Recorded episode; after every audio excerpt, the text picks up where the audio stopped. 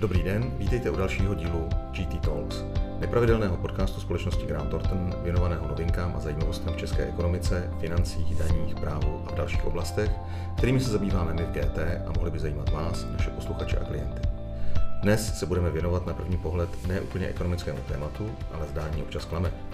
GT totiž spolupracuje s charitativní organizací Smiling Crocodile, která provozuje školu a školku pro děti s těžkým kombinovaným postižením, pro kterou naši experti připravují analýzu dopadu změny financování tohoto typu vzdělávání.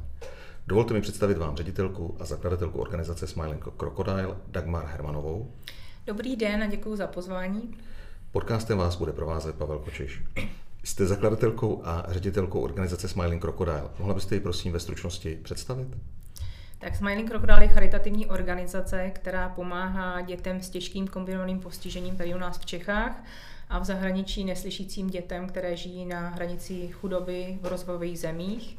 A v Čechách tady máme eh, školu a školku, Centrum pro děti se závažným kombinovaným postižením tady v Praze.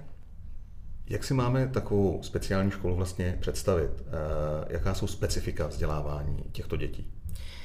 Tak eh, u nás v zařízení vzděláváme děti eh, se závažným kombinovaným postižením, tak závažným, že vlastně nejde zařadit ani do stávající sítě speciálních škol tady u nás v Čechách.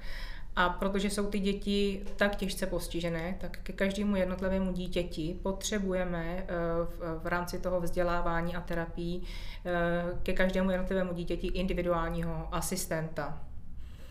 A e, to je vlastně klíčový člověk pro to, aby to dítě u nás mohlo se vzdělávat a e, navštěvovat ten náš bohatý integrační program. E, kolik takových asistentů vlastně potřebujete dohromady? Kolik jich máte? Mm-hmm. Tak kapacita našeho zařízení momentálně je 20 dětí a jak jsem řekla, ke každému dítěti potřebujeme toho individuálního asistenta a do budoucna se stěhujeme teď v září do Štěrbohol do nových prostor, kde ta kapacita bude zhruba 40, 40 dětí. Eh, rok 2020 eh, pro vás přinesl eh, významnou změnu ve financování ze státního rozpočtu. K čemu vlastně došlo a jaké dopady bude tato změna mít? Hmm. Od ledna 2020 eh, eh, ministerstvo školství zrušilo eh, státní dotace na podporná opatření, což se týká vlastně odměn nebo platů asistentů a kompenzačních pomůcek.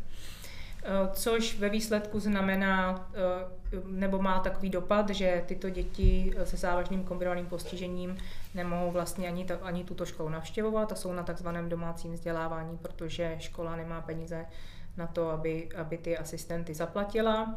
Ehm, tím pádem eh, spousta těch zařízení i ty asistenty propustila a ty děti, co vzdělávala, tak dala na to domácí vzdělávání. Eh, jak jste na tom vy? Podařilo se vám na eh, loňský a letošní rok eh, sehnat peníze tak, abyste mohli pokračovat v provozu, nebo jste také museli hmm. redukovat?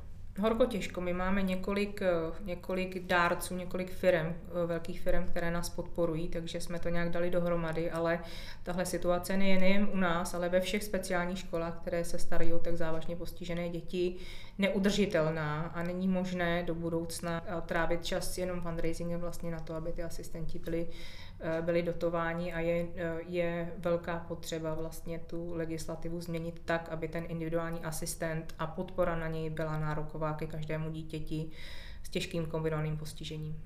Eh, o jakých částkách se bavíme? Kolik stojí jeden asistent za rok a o jakou celkovou částku ze státního rozpočtu jde? Mhm, tak každý takový asistent u nás a nejenom u nás, eh, stojí zhruba 418 tisíc ročně.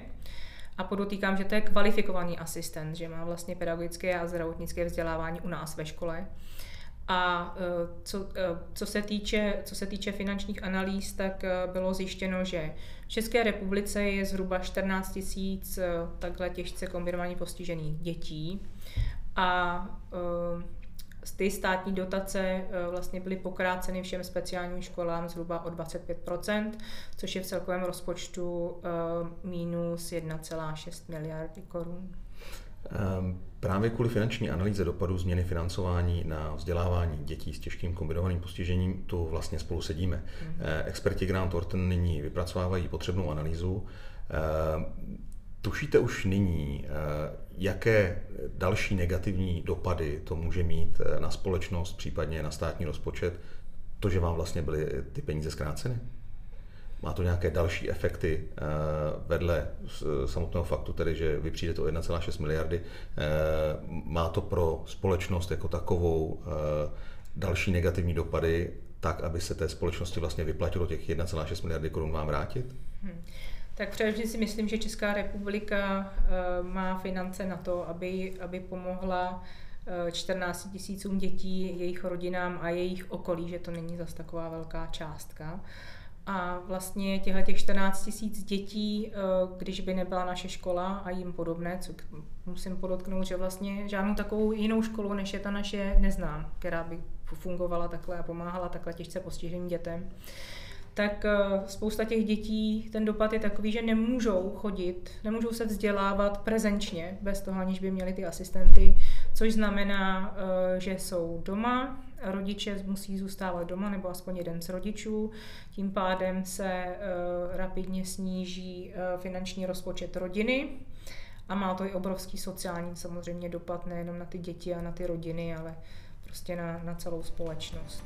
Eh, věříme, že analýza pomůže v dalších jednání se státními organizacemi a dostatečně ukáže nutnost podpory státu v této oblasti.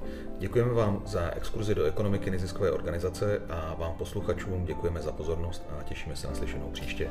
Moc děkujeme Grant Thornton a děkuji za pozvání na podcast. Naschledanou.